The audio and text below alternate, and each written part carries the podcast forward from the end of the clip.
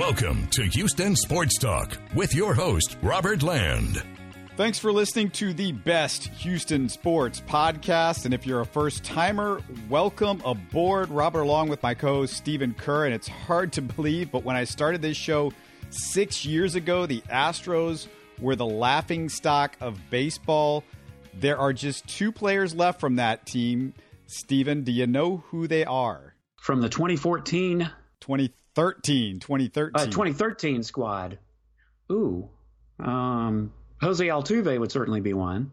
Yeah, Altuve's one of them. The, the crazy thing is, uh, the other guy, Brad Peacock, he's oh, that's uh, right. He's the other one, and, and going into the next couple of months, he might be way more important than Altuve because they need him so badly to be rolling going into the playoffs. His career ERA is 3.99. His playoff ERA is 5.11. But Stephen, man, we we know his potential is far greater than that. Well, it, it is. And I remember when he first started pitching, the first few years he was pretty shaky. I mean, you really couldn't rely on him. Of course, you could say that about a lot of the Astros pitchers back in that day. Even Dallas Keuchel, when he came in, he had a bit of a shaky start, but uh, got better as his career went along.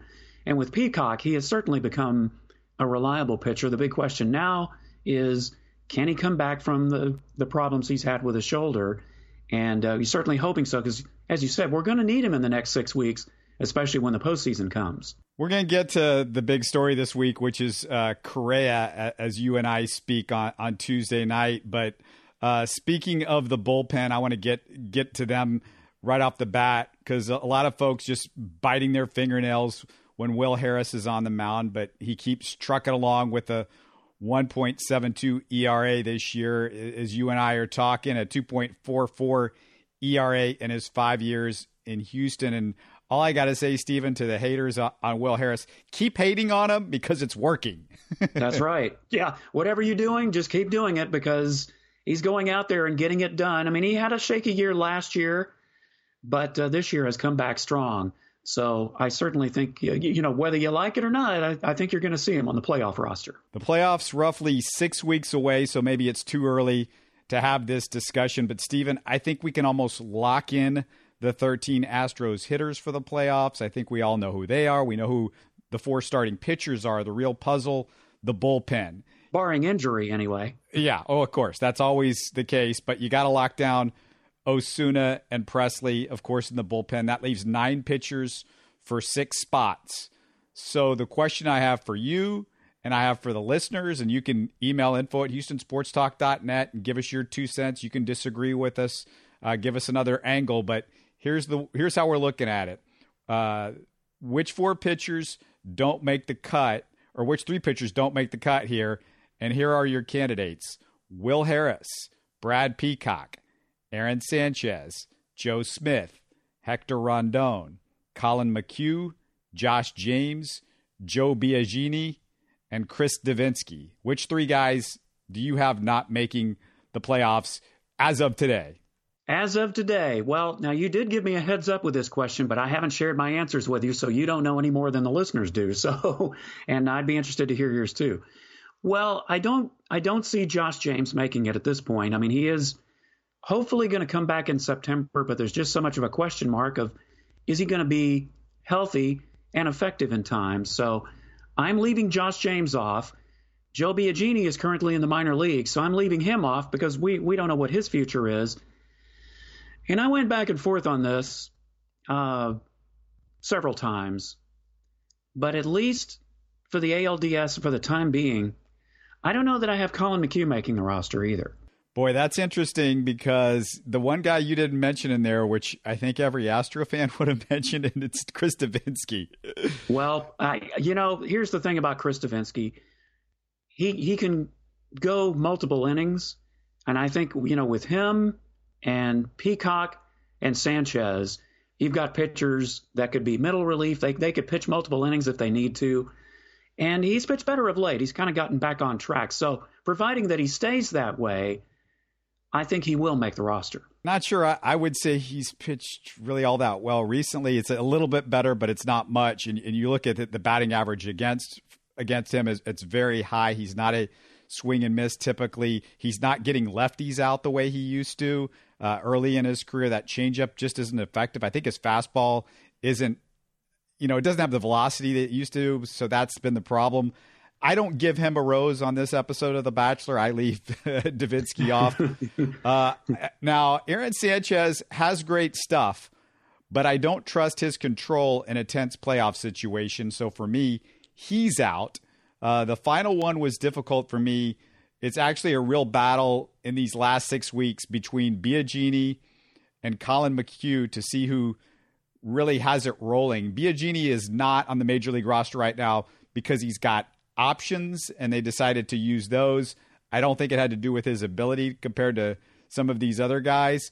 So, you know, I have it between Biagini and McHugh, and McHugh's got the better stuff, but Biagini is pitching way, way better this year. I mean, if we're just going by this year, and that's what I, you got to go by. Who's hot? Who's who's doing it this year? I'm going with Biagini. I disagree with you on Josh James even though you know we don't know what it, what he's going to be like, I think as long as he can, you know, get it going a little bit and get it close to the mile per hour marker that we're, we're used to with him. Uh, you know, early in the year it looked like it, the speed wasn't there. Then, then it looked like his velocity had picked up.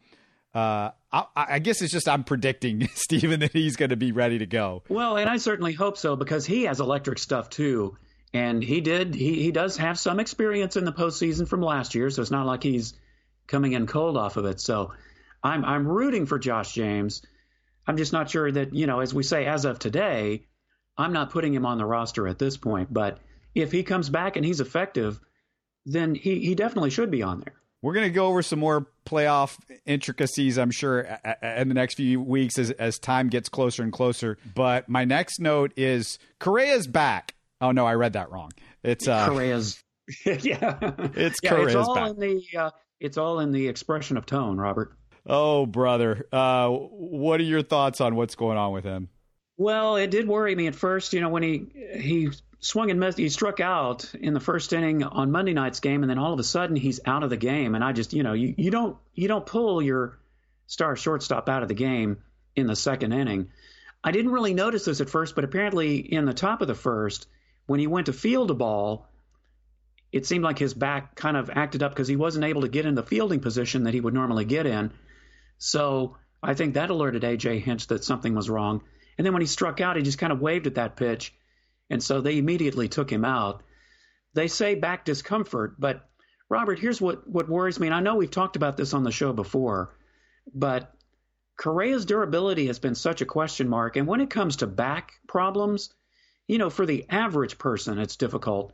Now, these athletes are in shape, they're in better shape than most of us, but when your backstop starts acting up, especially with a player like Correa, who takes big swings, who dives on the ground, who's running and sliding, it just, you know, what worries me is okay, you can put him on the 10 day IL, leave him off for a little bit, he can come back in September, play well. The postseason comes along and something happens where you have to take him out and you may not be able to play him for a few days or maybe even the rest of the postseason. That's what scares me more than anything about this back business. Yeah, 109 games in 2017, 110 last year. Uh, it's going to be roughly the same if he goes on the injured list this year. So, well, it, it would be worse actually, probably because he's already missed a, a bunch of games. He's got 72 games so far this season. So I brought up the idea of dealing him, and I remember yep. I put something out there on Twitter, and I kept seeing these people on Twitter. You know, when Correa got back, look, look, what you know, this is why you guys are idiots. You watching this guy, blah blah blah, and there were just people going after everybody, like a, uh, you know, machine gunning people on Twitter for wanting to trade Correa. It, it's not about today, kids. It's about big picture, and this guy he's got injury issues. And look, I've had back issues. They don't go away, Stephen. Well, I think that if the Astros were going to trade Correa, I would think it would be in the final season of his contract. Because here's the thing: I, if if he continues along this path of not being durable, I don't see the Astros wanting to sign him to a Bregman or Altuve type contract. I, I mean, how could you? But as far as trading him right now, I, I don't know that they will. I, I just don't see that on the horizon. And think about it, too. The other teams who are looking at it and making a possible trade, they're obviously going to look at his injury history. How much are you going to get for a player like Correa who has such a question mark if he continues to go down that road? So it's a difficult question. I mean, I, I think if the Astros do trade him, it's going to be in the last season of his contract. I, disagree. If I think if they're going to if they're going to get anything of value, they're going to have to do it next year. It's going to have to be by the midway point of next season. Well, that's probably what they should do. I, I just don't see them being willing to do that. Yeah, quite so soon. Yeah, it's just. I mean, you know, it, let's see what happens this year. You know, if he misses the rest of this year, then, then all bets might be off. Everything might be open. Uh, right. It, it's it's so tough to do because you know if you have him on a playoff roster uh, he's he's so incredible. And, and the the big thing for me, Stephen, it's not even the offense. And the offense is as great as it is. That guy defensively, the, the howitzer that he has, he rarely makes a mental mistake out there. I mean, it, it's it's stuff that we see when we think of maybe a Derek Jeter, where you know he makes that relay from halfway in the outfield and he guns a guy out at the plate or somebody out at third base or what it's it's just those little and he's six foot four. He's got this incredible reach. There's so many times where i watch altuve at second base. You know god bless him but he's like five foot six and the ball just barely gets over his head or just gets past him because he's not tall enough. But correa he's six four. He's got that long reach. You're like that's going to be the hardest part to to replace. I mean it's different now because in baseball a lot of times you know, your shortstop's not playing traditional shortstop. He's playing behind second base, or you know, it, it, it doesn't feel like maybe you need that great shortstop defensively because sometimes the third baseman's playing shortstop. But still, I mean, Correa, there's so many times where he saves you out there, and you know, I love Bregman, but you know, even though he was a shortstop, he just doesn't have the range or the ability anything close to Correa. It's a it's a it's a deep drop off from from going to Correa to Bregman at, at, shortstop, and you know he he would be, I guess, the obvious one, and then you'd have to figure out a way to replace. It's easier to replace a third baseman, I think, maybe than to replace a shortstop. Well, I think that's why it is so frustrating, Robert, and maybe this is why it's such a polarizing topic because when Correa is in there, he's certainly effective, and when he came back from the rib injury. We, we probably thought it was going to take him a while to get going. Well, no, he came out there and started bashing the ball. And playing defense the way he normally does. But, you know, as I've always said, you can't contribute when you're not on the field. And if Carlos Correa is not on the field, it's almost like not having him on the team. So no matter how much potential or, you know, how much superstar power you have, you still have to be out there contributing. And there have been a lot of occasions this year, last year, the year before in the minor leagues when he broke his leg that he hasn't been on the field. And and I think that's really the most frustrating thing is that when he is on the field, I mean, it would be easy if he just weren't contributing. Let, us say he was Josh Reddick, and Josh Reddick is not hitting right now.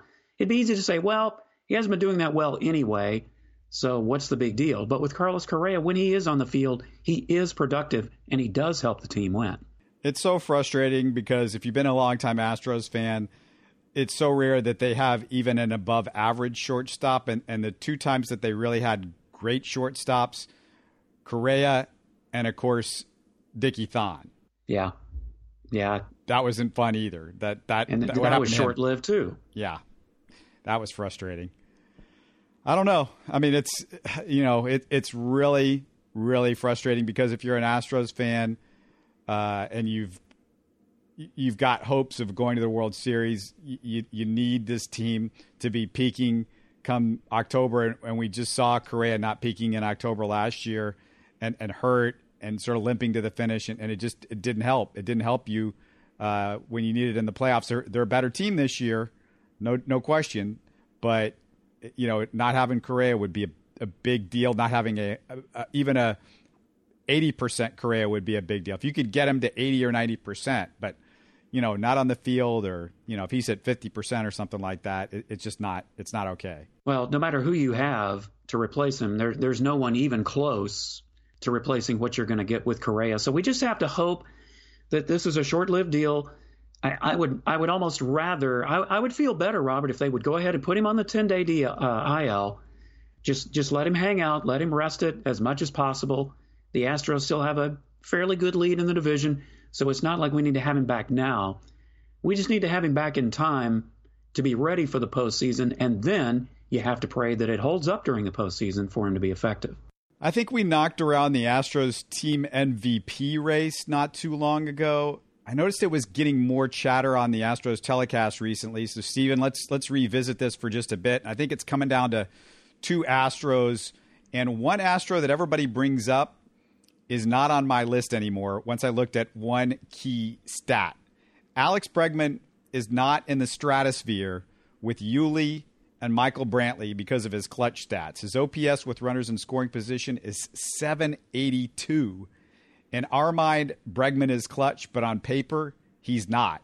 Yuli's clutch OPS is 970, 971, and mm. Brantley's is a ridiculous 1053 or 1053, however you say that. Bottom line is, I've got Brantley over Yuli unless something dramatic you know, in the last few weeks happens, but that's that's where I'm looking at this going towards, especially because of his consistency. Yeah, I was just going to say, I think the thing with Brantley that that puts him over Gurriel is his consistency. He is just such a great contact hitter. And he's been consistent from beginning to end. Now, make no mistake, Gurriel in the last couple of months has really turned it on, and you just you, it's hard. You can't get him out. Now, I know there may be some people that say, "Hey, you guys are totally off base. You've missed the whole point."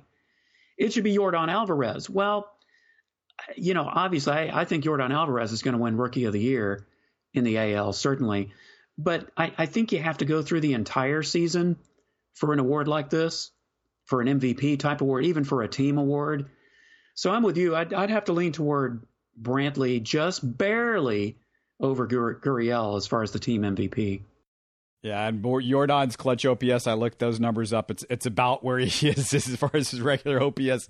It's around 1100. It seems recently like he hasn't been doing it, but he did it so much early on. It's it's kind of leveling off a little bit, uh, leveling off as an 1100 leveling off. But it just uh, he continues to do Yordan thinks. I want to ask you a quick strategy question from Friday night's Astros A's game. Okay, let me set the scene on this. It, it was the eighth inning game tied, two outs.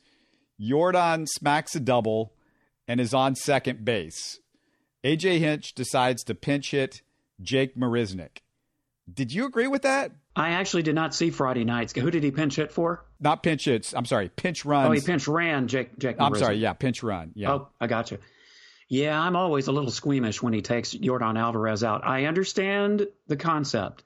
I do. And this is probably where Yordan Alvarez is lacking. I mean, if he were a better fielder, he would still be out there. But, you know, in a close game like that, you got to have your best hitters in there, don't you? I don't understand, like, because AJ Hinch after the game just says, well, it was an obvious decision. I mean, it's it's the eighth inning, and that's the winning run, and you know, you got Jake Marisnick, who's a speedster. But the the problem with that I have with it was it, it'd be different if there was nobody out or there's one out, and Marisnick moves up and you know Marisnick might be able to move up an extra base on a on a ball that's like you know gets away from the catcher a little bit or you know a, a, a sac fly that might might not you know might not be able to uh, that might not be something that Yordan can get over to third on and then and you're giving two or three chances for that base hit also that could get Marisnick in for sec- from second base but you know it's one shot you know it's Correa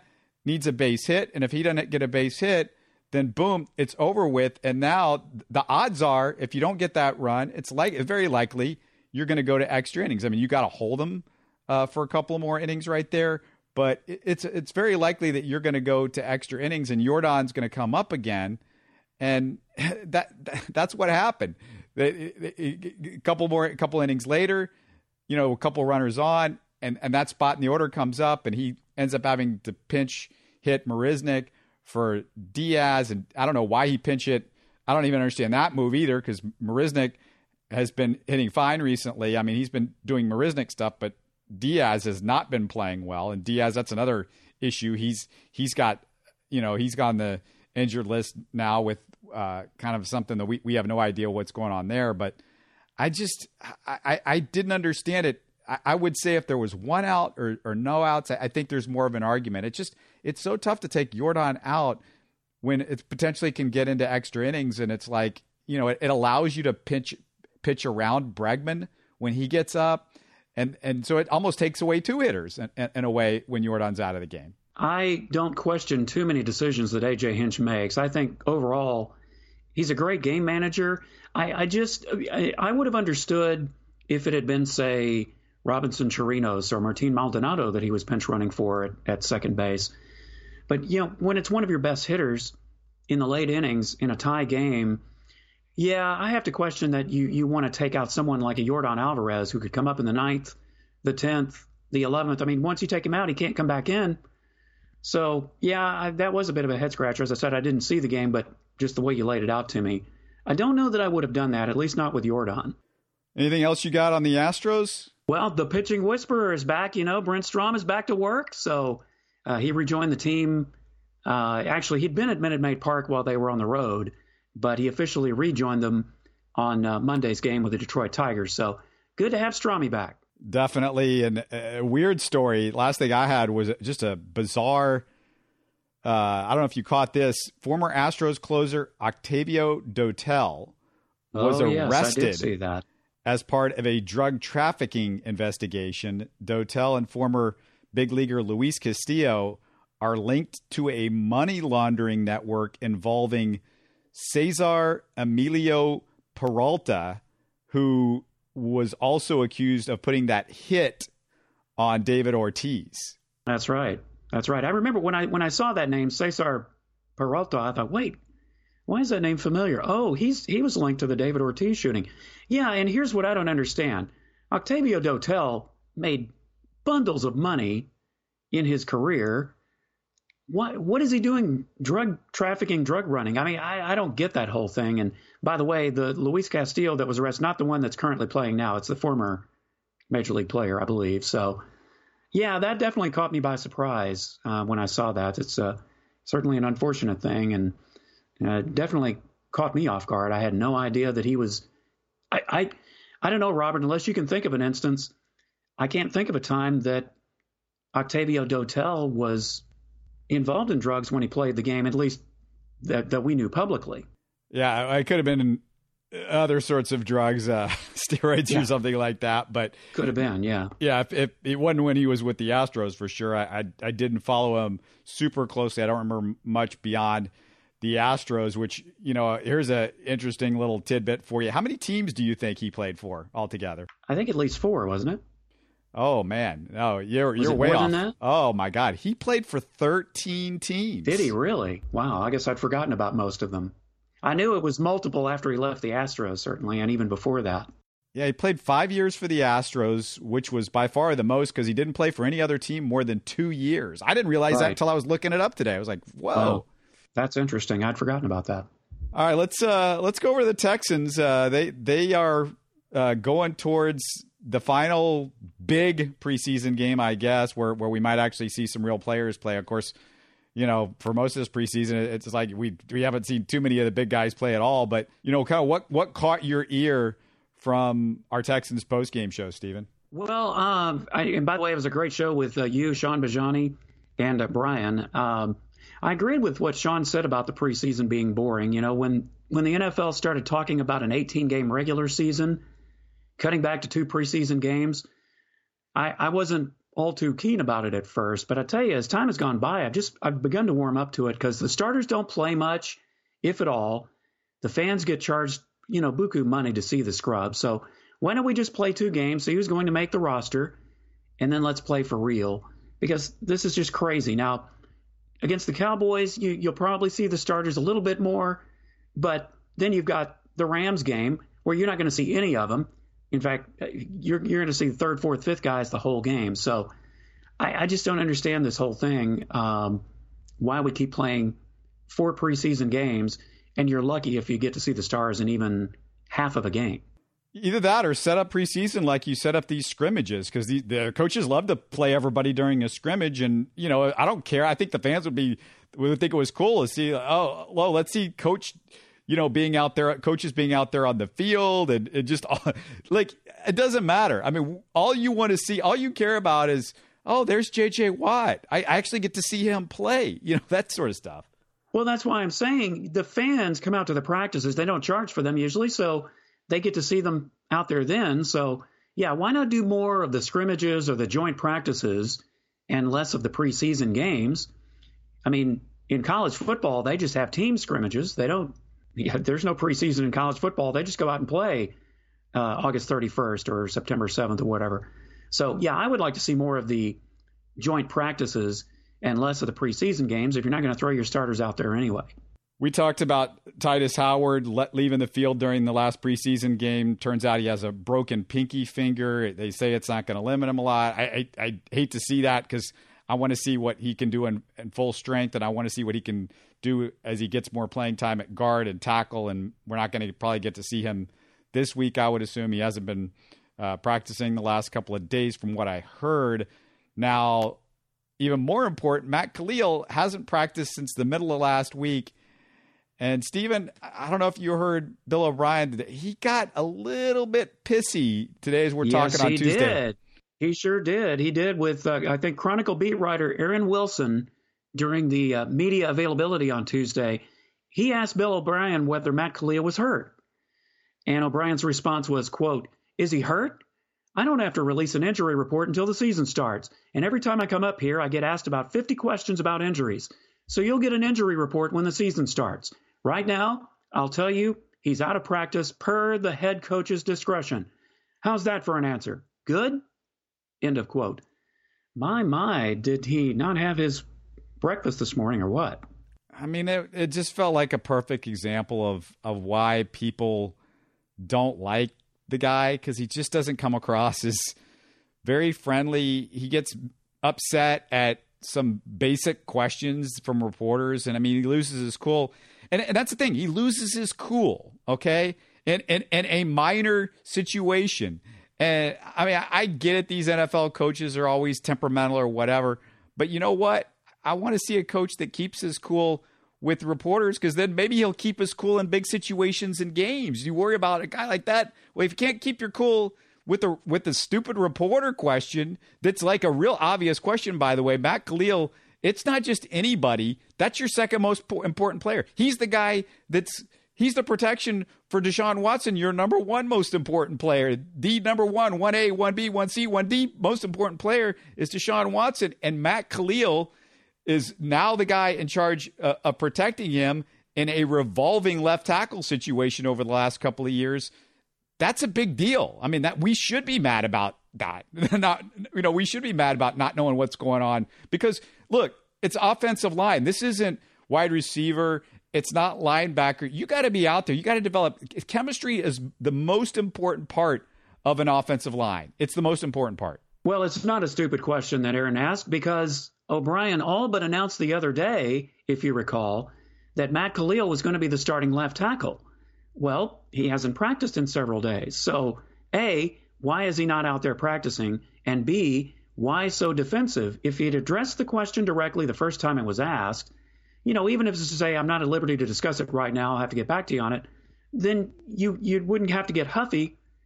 And if you know, if, if the reporters are going to ask the press question repeatedly, then you have a right to get huffy. But if if he hasn't been out there practicing and nobody is saying anything, then there's no reason for him to get testy when the question's asked. And if I keep hearing out there he wants to be the next Bill Belichick, do you think Bill Belichick would have handled it that way? Bill Belichick would have just brushed it off. He he has a way of brushing reporters off that it, it's almost comical to listen to. But Bill O'Brien doesn't know how to do that. And you may have hit upon something, Robert. If, if he can't keep his cool in a press conference or media availability after practice, maybe that's why he's screwed up so much as a game manager he did under the pressure. I don't know. But it, it's a mystery. Yeah, it's frustrating to me. And until he proves otherwise, that's a perfect example of why fans don't like him, why I don't particularly like him. You know, you don't have to be a jerk. AJ Hinch, look, he's if not the best manager in Major League Baseball right now. He's in the top three or five, you know, with a strategy strategy from earlier in the show behind behind me. Uh, still, guy, guy's great at what he does. We know how Bill Belichick is, like you said. you you can do this. Not saying Bill Belichick is the nice guy or anything like that, but just it's a it's a matter of being a little bit more professional than O'Brien tends to be at times. And you know, I just don't I don't think you need to be a jerk to be good. I mean, I'm sorry, you I don't have agree. to be you don't have to be Bill Yeah. Parcells. I mean, you don't have No, to be somebody or, or Nick of these guys. Saban. Even Nick Saban. I mean, you think about Nick Saban goes off on reporters too, but guess what? How many championships has Nick Saban won? How many championships has Bill O'Brien won? There's your difference. Yeah, and I, my, my, me personally, I don't think it gives you the right to be a jerk because you you're winning, you know, championships. But I just, I, I certainly think that that plays a part in why you know you're you're not going to get the respect from anybody until a you win you win something besides uh, getting into into the playoffs with an AFC South championship, and and b you know you're not going to get any respect unless you kind of earn your respect with the reporters and with the fans and just the way you handle yourself. Yeah, it's just real frustrating. Well, it's interesting that uh, Bill O'Brien seemed to have had a, a totally different personality through the first couple, three weeks or so of training camp. I, I think Tuesday is the first instance that I can think of where he's suddenly, like a Rottweiler, he's suddenly turned on you again. So, yeah, I don't know. But this whole left tackle thing, I mean, it just it brings up the question again, especially now that Tytus Howard is hurt. And if Matt Kalil is either hurt or has been struggling in practice, which we know he has, you know, is it too late for the Texans to even make a trade to get a left tackle? I, I think at this point it probably is. Even if that's even if that's what they're trying to do. Let, let's go glass half full for a second. Good news is uh, the big Jordan is back out on the field uh, and, and playing well recently. Uh, so uh, you know the two Jordans at tight end are, are looking all right. Uh, Will Fuller is playing again this week. So offensively, you know the offensive line we're still obviously it's going to be a question mark. But Lamar Miller looked good uh, when he was out on the field on Tuesday. Uh, even Duke Johnson's back out there. So Yeah, he got out there for the first time on Tuesday, I believe, also. I mean, the offense looks like they're rel- uh, let me not find some wood here, but they're relatively healthy. You know, I got some right here. Let me go ahead and knock on it for you. I know on Saturday night, um, the the Texans did have one long drive with uh, Deshaun Watson was in there. You know, if they can do that more consistently with their main starters throughout the season, and then you have Duke Johnson in there to catch passes for you, you've got some depth at tight end. If if Darren Fells makes the team or one of the others, you know, if they go with three tight ends, you've got uh, Akins and Thomas. That's only going to help the defense as much as anything in uh, keeping them off the field, and then hopefully the offense scoring more points. So it is good to see there there are some good points for the Texans offense. it's going to be about offense this year because uh, you know the defense. If if Clowney is not ready to go by game one, or he's not playing, or he's traded, or whatever, I mean, there there's two out of three uh, things that could happen that are bad. He, he doesn't. He decides he's not going to play, or he gets dealt. You know, actually three out of four, or he's not in shape for the first you know two three weeks of the season. So, and, and we're talking about NFL shape. He might be working out, but it's probably a, a huge difference of you know. And we saw, you know, where he didn't he didn't do much last preseason, and he didn't look good early in the year. So, I mean, if you're if you're the if you're the Texans, um, your your your offense is what you're gonna you might have to be relying on because without Clowney, uh, you know, JJ Watt's all right, but he's not the old JJ Watt, and the cornerbacks are still a, kind of a question mark. And I mean, there's there's a pass rush that I don't know is going to be there because there wasn't a huge pass rush last year. It was either JJ Watt or bust last year, and you know, without Clowney, you know, and, and Whitney Mercilus, w- w- what's left in the tank? He he he had a good moment in the preseason game, but I, I don't know if the ones were really out there for the Lions. So. Yeah, I don't know. I mean, I'm I'm curious to see what they can do if if Clowney is not ready or you know if Clowney's not out there. Well, the one thing I think we did here last week is that uh, they are going to try to move Whitney Mercilus around a little bit more this season, which they really didn't last year. And apparently, he was dealing with a bit of an injury last season because he, he certainly was not the Whitney Mercilus that we'd come to know and love from years before. So, if he can get back to full strength and play like the Whitney Mercilus we've known from a couple of years ago, that will at least help, especially if Jadeveon Clowney's not out there. And quit, quit, quit putting him in coverage. He's terrible at Yeah, it. he is terrible. He, he needs to rush the passer. That's what he needs to do.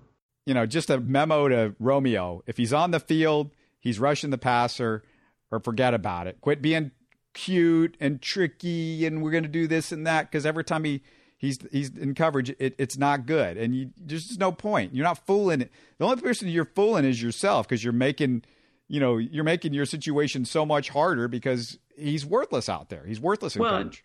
Yeah, and especially if Clowney is out, you, you've got to play to Whitney's strengths. You've got to ru- have him rush the passer because the Texans, you know, without that, then that's just going to put even more pressure on the defensive back. So, yeah, you've got to have Whitney rush the passer.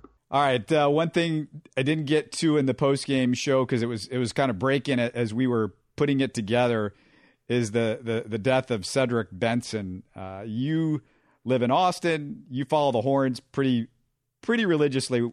What about the Ced Benson uh, career and passing? Well, it, it certainly caught a lot of us by surprise here in Austin over the weekend. He uh, passed away. It was following a motorcycle accident. He was the second leading all-time school rusher between, behind uh, Heisman winner Ricky Williams, and he played eight seasons in the NFL. Of course, uh, played with the Bengals and the Bears. He was from Midland Lee, so he's a Texas boy.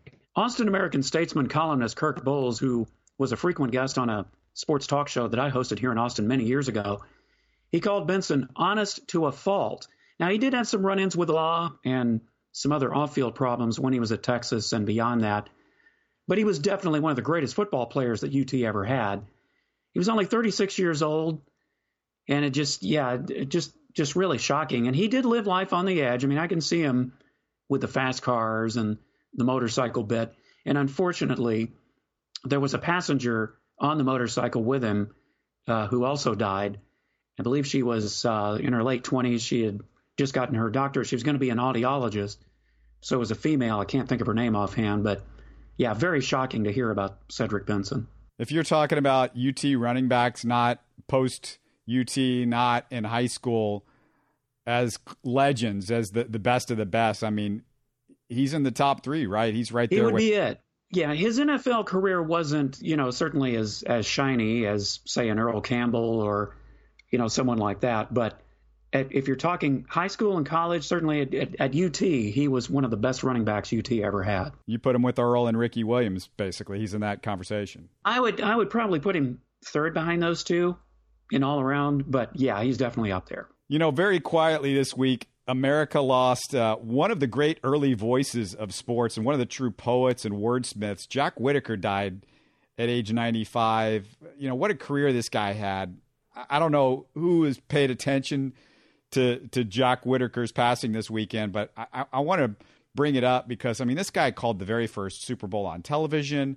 Uh, he called Secretariat's Triple Crown victory at the Belmont, the Masters, several Olympics Major League Baseball. He was the original original host of the NFL Today on CBS. This was also a man who was wounded on Omaha Beach during the Normandy invasion. Here's a little bit of a piece narrated by Brent Musburger. And I know a lot of you guys haven't heard maybe of Jack Whitaker if you're young, or maybe you forgot, you know, how good he was. You're going to get to hear him a little bit in this in this little piece that Musburger did on his life. And in it, you'll also hear the voices of legendary golfer Gary Player and Monday Night Football's Frank Gifford.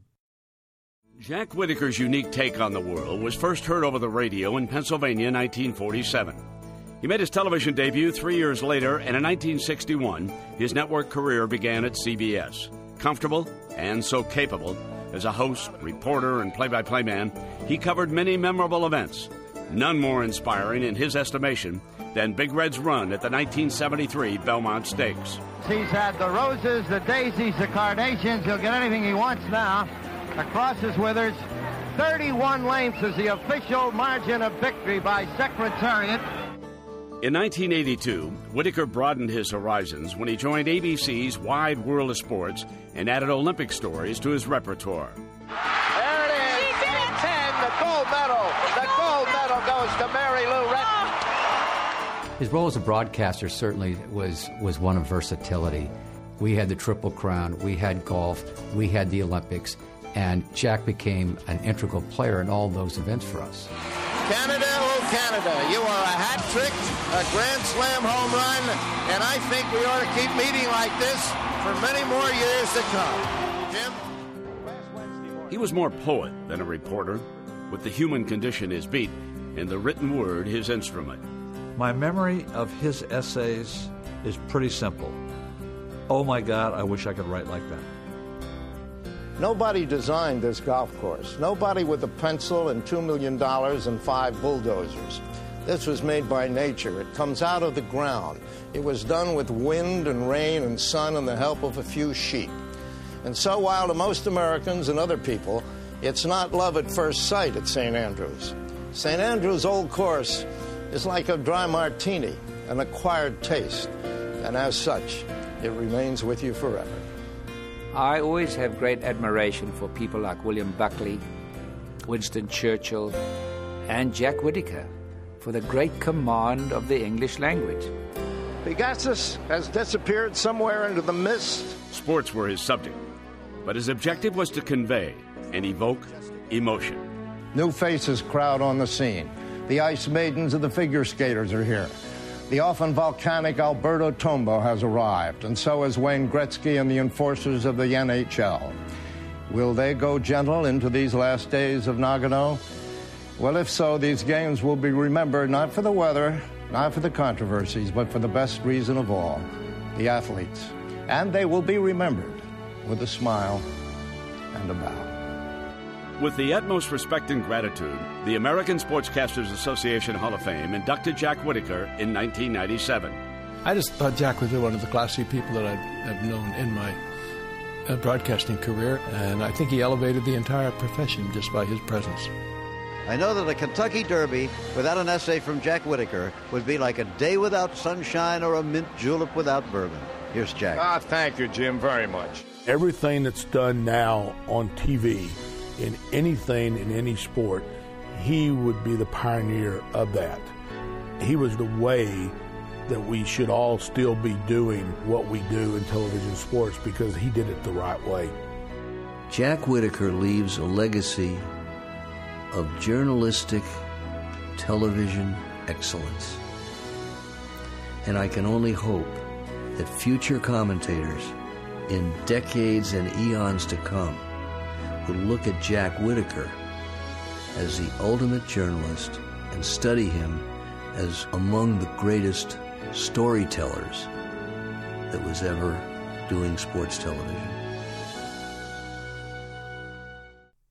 That last voice was Doug Wilson, who was a director and producer at ABC Sports for 40 years, four decades. Stephen, you remember Jack Whitaker?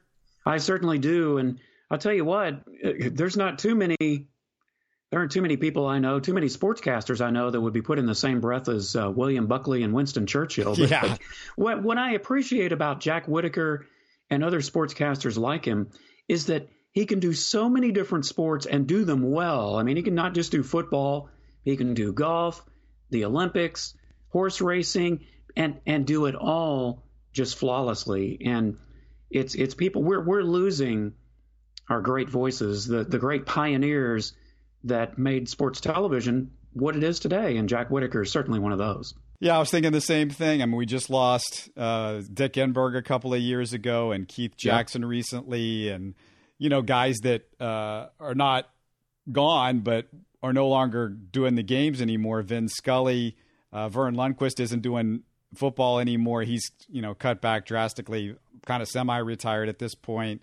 Uh, you know, you look at uh, I mean, I mean, it's been a few years, I know, but uh, some of the other great voices um, that, that that aren't here that just to me defined my youth, but also kind of gave you that sort of connection. I mean, I miss those guys that kind of brought you back to the legends of the past. You know, the kind of connected you to the the legends of the early years of sports, and, and who seem to have, Stephen. I want to call it a character in their delivery and a timber in their voice that you don't hear today. There was just something deeper and more meaningful.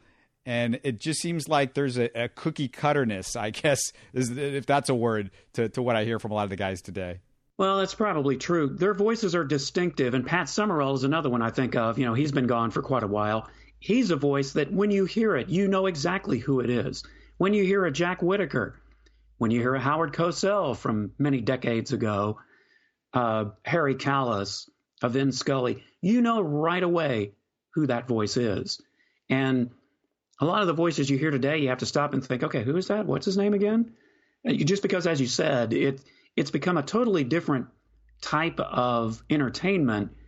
I, I almost think it's more entertainment than it is covering sports, the way sports television and sports media in general is these days. Yeah, I mean, I, I you know, maybe it's just grumpy old guy type stuff, but you know, it's just it, it, it's not the same for me at all. I, I, tell you what, I I was watching a preview, and this is this is sort of off of sports, but you know, speaking of of uh, sort of that connection to the past, uh, there's a, a, PBS documentary coming up by Ken Burns, and of course.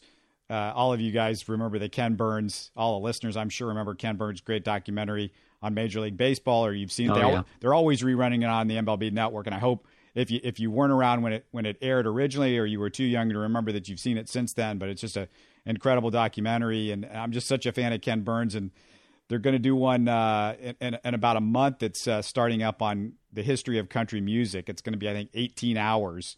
Oh, I definitely want to see that. I'm a big country music fan, so I'll be watching that. We're in Houston. I mean, this is the heart, so I know this is the right place to be talking about. You know, Houston sports fans. I, I'm sure with you know a lot of these, a lot of the ones that they're going to be talking about.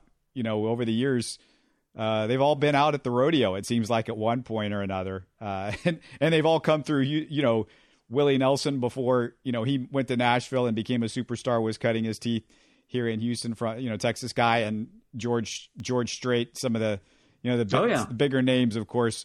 But I mean, I just I start I just watched a little bit of the preview on PBS and just was all excited about that because um, I, I like a lot of different kinds of music, but you know certainly grew up with country music. You know, growing up here, my dad listened to that. You know, that that was all he would listen to on the radio when I was growing up. So, you know, you you you do. You know, I guess maybe I could have rebelled against it, but Stephen, I kind of was like, I, I grew to like it, and of course, you know, going out to the rodeo all the time. I mean, that that's a big part. That played a big part too. Yeah, and of course, you know, Gilley's nightclub was a big thing back back in the day too. So a lot of those stars came through there. So yeah, that should be interesting to see, and, and, and a lot of uh, great musical heritage in Houston as well as sports. I want to remind people before we finish up if you enjoy the show and, and you want to support us, you can now go to the website, houstonsportstalk.net. That's our main website. Uh, if you're doing a search for us, there's a Podomatic website where they host all of our podcasts, but our main site is houstonsportstalk.net. You can make a small donation over there. There's a donate button on the top right of the homepage or towards the bottom of the page if you're on your smartphone. And you know, just a couple of bucks by each of you who've been a regular maybe over the years would help us with some of the expenses of the show. I mean, I don't like doing this, Stephen, but I've been doing this for six years, and you know, you you put a lot into this, and you know, I, it would help me a little bit if if maybe somebody could give like a, a cup of coffee worth of you know of their dollars that may have enjoyed us over the last few years, and and hopefully we've brought some some of that enjoyment to you guys and and you guys can figure out that this is this just doesn't uh, it's not super easy just to, to just snap and, and, and do this type of thing. I work on it and, and Stephen does as well. Yeah, absolutely. And if it's something you enjoy and you want to support it, we certainly appreciate it. We we do it because we love it and because we want to bring you great content. But absolutely, if you can help us out at all with that, we'd love to have you aboard. Well, that's all we got, but we're going to come at you with our post game show, Texans Cowboys, in, in just a few days. You're you're gonna be ready for that one. You couldn't make this this last week, but you'll be ready for that. I'll be ready for that. The the most anticipated meaningless game of the preseason, Texans Cowboys. Hopefully, there's a I'll couple of we'll have a couple of fist fights to talk about in the parking lot or something like that. That's usual Texans Cowboys. Game. It wouldn't be normal if there weren't, right? oh man, just remember what what was that what was that first game that the Texans played the Cowboys? What was the final score of that? Do you remember? The first game. Oh, the in the Texans history? Oh yeah. 17 to 10. I think was it 17 I thought it was 19 to 10. It might have been 19 to 10. I know it was, it was 10. The Cowboys scored yeah, I think it was 19 to 10. It was in 2002. Yeah, it was 19 to 10. David Carr actually threw a touchdown pass in that game. yeah. To Billy Miller. Yeah, I yep. do remember that game. Yep, that was that was a fun game to watch and it all looked gold right there and then you know, it just it, it hasn't quite reached those heights, but you know, they've they've at least been winning divisions recently, so you can at least say, well, we've at least sniffed the playoffs. There's teams out there that, that haven't over the last few years, so. Can you believe that's been almost 17 years ago already? That's crazy. Yeah, it's it's nuts. Wow. It's it's been yeah, so exactly 17 is 2002. So yeah, 17 years ago. Well, that's all we got for this one. Uh, we'll talk to you guys again real soon. Thanks a lot for listening. You're listening to Houston Sports Talk. Don't forget to follow Houston Sports Talk on Facebook and Twitter. Subscribe to us on iTunes, Spotify, the Google Podcast app, or the Stitcher app. You can support us by giving us a five star review on iTunes or by telling your friends about us. Spread the word, everybody. Thanks for listening.